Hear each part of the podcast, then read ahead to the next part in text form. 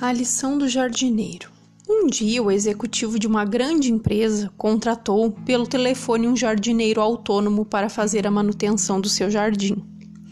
Chegando em casa, o executivo viu que estava contratando um garoto de apenas 15 ou 16 anos de idade.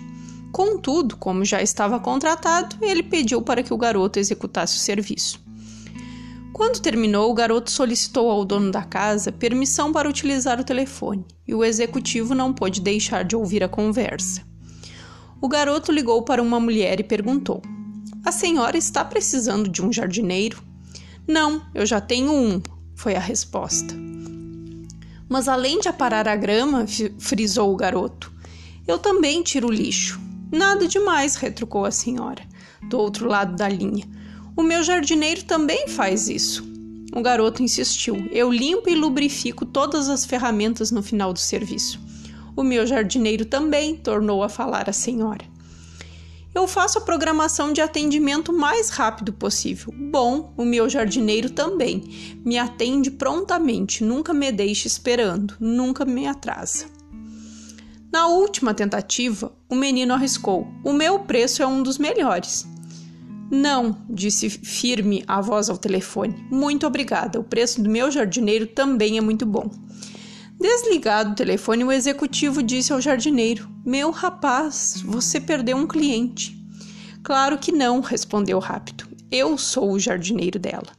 Fiz isto apenas para medir o quanto ela está satisfeita comigo. E se falando em jardins das afeições, quantos de nós teríamos a coragem de fazer a pesquisa deste jardineiro? E se fizéssemos, qual seria o resultado?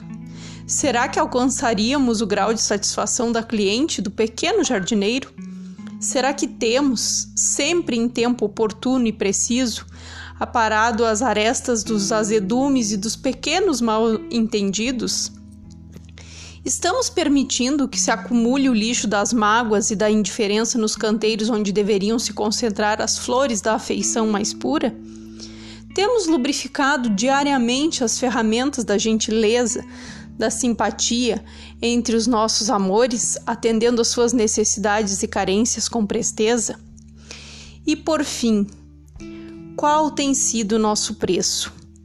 Temos usado chantagem ou, como jardineiro sábio, cuidamos das mudinhas, das afeições com carinho e as deixamos florescer sem sufocá-las?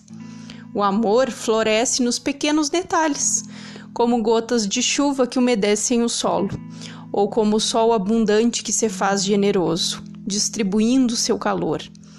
A gentileza, a simpatia, o respeito são detalhes de suma importância para que a florescência do amor seja plena e frutifique em felicidade.